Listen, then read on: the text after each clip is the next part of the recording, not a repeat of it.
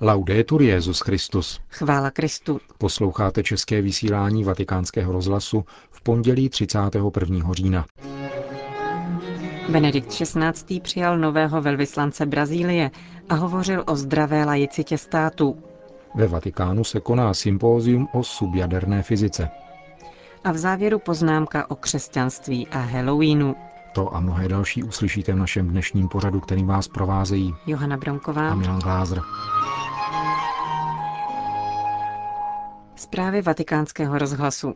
Vatikán. Zdravá laicita má chránit veřejnou dimenzi víry, řekl Benedikt XVI. v promluvě k novému velvyslanci Brazílie. Pan Almíro Franco de Sá Barbuda dnes papeži předal svoje pověřovací listiny. Svatý otec se ve své promluvě zaměřil na téma zdravé laicity, zejména na problematiku výuky náboženství na školách. Benedikt XVI. řekl, že zdravá laicita by neměla považovat náboženství za pouhé individuální cítění, nýbrž za realitu, které má být ve společnosti přiznán veřejný prostor. Papež zmínil podepsání vzájemné dohody mezi Brazílií a Svatým stolcem z roku 2008. Tato dohoda není pro církev zdrojem privilegií, řekl Benedikt XVI., ale zajišťuje církevnímu společenství rozvoj všech jeho potencí ve prospěch každého člověka a celé brazilské společnosti.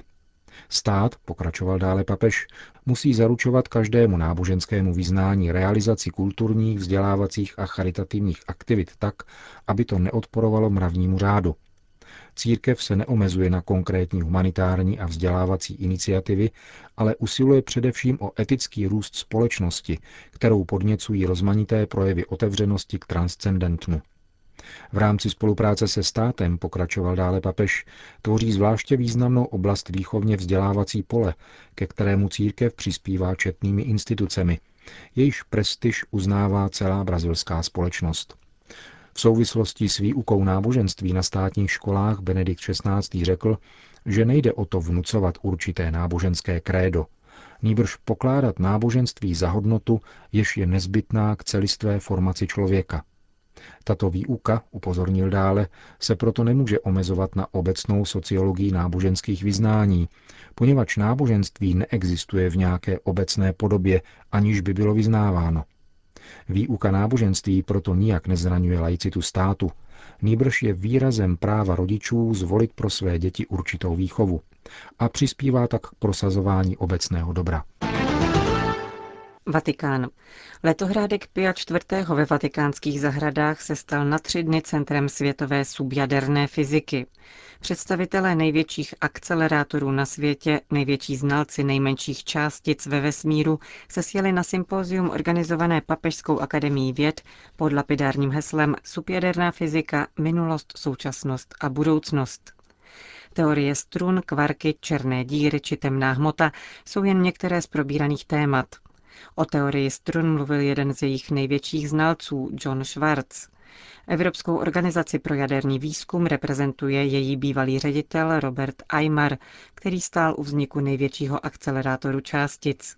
Zasedání se účastní také hlavní fyzik největší laboratoře subjaderné fyziky ve Spojených státech, Pierre-Marie Odon. Moderátorem sympózia je italský profesor Antonio Zicchiki, jak uvedl, tato tematika má ve Vatikánu premiéru. Umění překračovat nové hranice, jakým je právě subjaderná fyzika, ovšem za mnohé vděčí intelektuální pokoře, která dozrála v srdci katolické kultury v osobnosti Galilea, plnoprávného a milovaného syna katolické církve, jak jej 30. března 1979 nazval Jan Pavel II. Díky Janu Pavlu II. se poklady galileovské vědy vrátily do svého domova a Benedikt XVI. je jejich dobrým strážcem, zdůraznil profesor Zikíky. Egypt. Situace křesťanů v Egyptě nebyla po staletí tak špatná jako nyní po arabském jaru, tvrdí tamní pravoslavný biskup Stefanus Anba. Vyznavači Krista jsou chladnokrevně vražděni, kostely hoří a policie nic nedělá. Pachatelé zůstávají nepotrestaní, konstatuje koptský ordinář Béby a El Fashnu. Protikřesťanské postoje jsou podle něj všeobecné. Projevují se v médiích, retušujících zločiny na křesťanech, ale také v každodenním životě. Muslimové u křesťanů nenakupují, neuzavírají s nimi obchody, nechtějí je zaměstnávat. Nikdo se s tím už netají, říká biskup Stefanos. Dokonce i v pracovní inzerci se uvádí, že nabídka platí pouze pro muslimy. Podle koptského pravoslavného biskupa nelze pojít velká očekávání ani s volbami vyhlášenými na listopad. Egyptští křesťané jsou připraveni na mučednictví, prohlašuje ze své strany. Odhaduje, že křesťanů je nyní asi 12 milionů na 76 milionů obyvatel. Stále je nás ještě poměrně dost. Nejpodstatnější je zachovat vzájemnou solidaritu mezi křesťany, dodává biskup Stefanos. Damašek, porozumění mezi křesťany, kterým se Sýrie vždy pišnila, je v současnosti ohroženo. Všechny křesťany světa prosím o modlitbu, apeluje maronický arcibiskup Damašku Samir Nasar. Připomíná, že Sýrie je domovem milionů křesťanů, což je zhruba 5% všech obyvatel země. 40% syrských křesťanů jsou katolíci, ostatní jsou vesměs pravoslavní. Kromě domácích vyznavačů Krista je tu také mnoho utečenců z Iráku.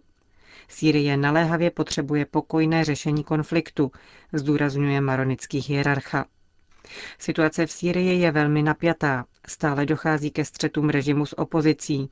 Prezident Assad se obává západní intervence.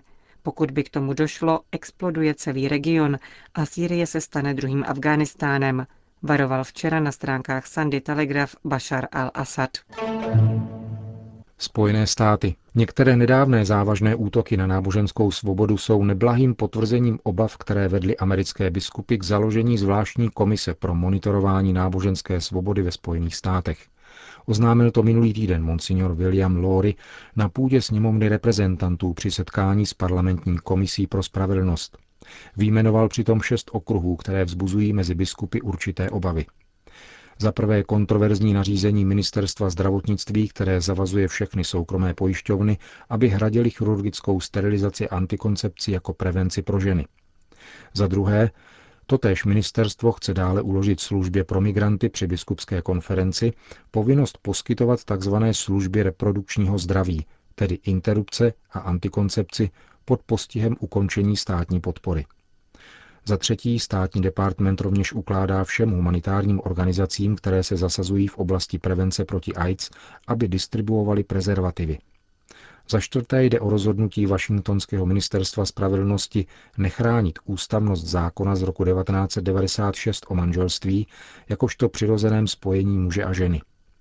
Dalším útokem na náboženskou svobodu je kritika téhož ministerstva, které napadlo tzv. profesní výjimku, jež v souvislosti s prvním dodatkem Ústavy Spojených států umožňuje církevním institucím vybírat si personál podle kritérií vyplývajících z náboženského přesvědčení. V této souvislosti monsignor Lori na půdě amerického parlamentu poukázal na situaci v několika amerických státech, kde bylo legalizováno homosexuální soužití a kde katolické organizace odmítají svěřovat děti do adopce takovýmto párům, čímž se vystahují postihům, které mohou vést až ke zrušení těchto institucí. Podobně jsou ve Spojených státech postihováni státní úředníci, kteří nechtějí mít účast na obřadech uzavírání homosexuálních forem soužití uvedl také americký katolický biskup ve sněmovně reprezentantů. Představitel biskupské konference dále navrhnul, aby k zajištění náboženské svobody církevních institucí i svobody svědomí pracovníků ve zdravotnictví a zaměstnanců církevních institucí byla přijata patřičná opatření. Uganda. Půl druhého tisíce uganských dětských vojáků uniklo z rukou svých věznitelů díky pomoci katolického rádia VA.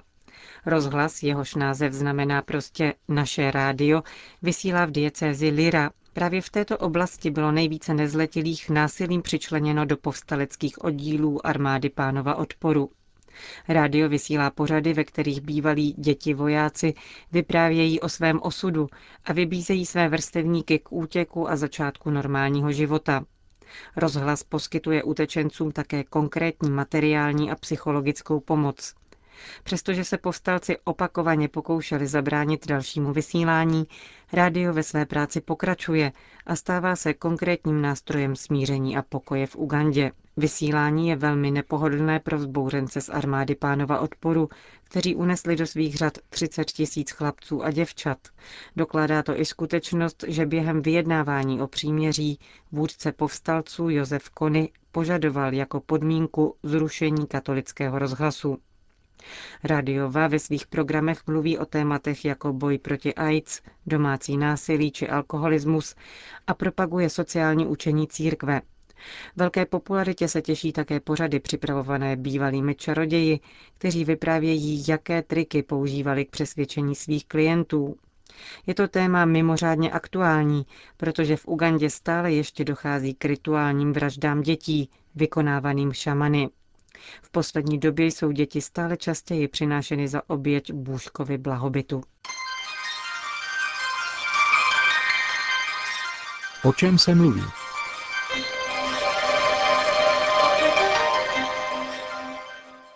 Antihalloweenské manifestace se na dnešní večer chystají v několika italských diecézích. Tento svátek není součástí našich tradic. Využívá mládež a je pouhým konzumismem, domnívá se turínský arcibiskup Monsignor Cesare Nosilia. Doufám, že rodiče a vychovatelé zavrhnou myšlenku, že se jedná o veselý a nevinný karneval, který nezanechá žádné stopy. Věřím, že rozpoznají kult spiritismu a umrlčí inspiraci, které nesouvisejí s duchovním, náboženským, lidským a sociálním poselstvím slavnosti všech svatých a vzpomínky na zemřelé, řekl monsignor Nosilia italskému tisku. Poukázal poté na všudy přítomné umělohmotné dýně a další předměty vnucované spotřebitelům podle pečlivě plánovaného konzumentského kalendáře a označil násilně importovaný Halloween za projev kulturního kolonialismu, který je záludnější než ekonomická či sociální nadvláda, avšak nikoliv méně nebezpečný. Turínská arcidiecéze na dnešní večer zve mladé lidi na alternativní noc svatých, po diskuzi s významnými osobnostmi církevního života bude následovat mše svatá a noční hudební program. Inteligentní odpovědí na benátskou halloweenskou noc se může stát pouliční misie komunity Nové horizonty. Misie nazvaná Kanály radosti pro tebe odstartovala již před několika dny, avšak dnes se jejím ústředním okamžikem stane evangelizační a hudební program Světlo v noci v kostele svatého Jana Almužníka a jeho okolí, který vytváří protiváhu k ponurému a komerčnímu Halloweenu. Město na laguně zaplaví dvě stovky mladých misionářů, kteří budou pěšky procházet jeho historickým jádrem či na gondolách projíždět jeho kanály, aby veselící se mládeži připomněli, že vigílie slavnosti všech svatých je příležitostí k životu bez masek v Kristově lásce. Tito novodobí apoštolové přitom sami zprvu náleželi k národu noci. Před 20 lety začala vyděděné narkomany, prostitutky a násilníky na římském hlavním nádraží oslovovat mladá dívka Chiara Amirante. Dnes je mladých, kteří se setkali s evangeliem a rozhodli se pro jeho život, více než 180 tisíc. Přirozeně působí na své vrstevníky na ulici věrohodněji než úsměv z reklamního spotu, vysvětluje zakladatelka komunity Nové horizonty a dodává, Mladí lidé, kteří dnes přinášejí svědectví o poselství naděje, nebyli před svým vstupem do komunity natolik zasaženi obsahem sdělení, jako spíše neuvěřitelnou radostí svých přátel. Mládež osloví spíše svědectví než poučování. Je velký rozdíl, zda nasloucháme člověku plnému radosti, či někomu, kdo přednáší o škodlivosti drog. V noci zaklínadel a zaříkávání smrti chce komunitní misie oslavit původce života. Vyvrcholením bude modlitba před svatostánkem. Dnešní svět už neví, co znamená modlitba. Když neživíme tělo, dostaví se anorexie. Pro ducha je to rovněž tak, říká Chiara Amirante a zdůrazňuje, že naše společnost potřebuje změnu směru. Nikdy nepolevím v tvrzení, že by stačil i nepatrný počet křesťanů, kteří by s rozhodností žili Kristovo poselství a svět by prožil neopakovatelnou proměnu. Vím z vlastní zkušenosti, že to není utopie. Začali jsme v deseti a do dneška změnili svůj život desítky tisíc lidí. Paprsek světla prosvětlil jejich temnotu.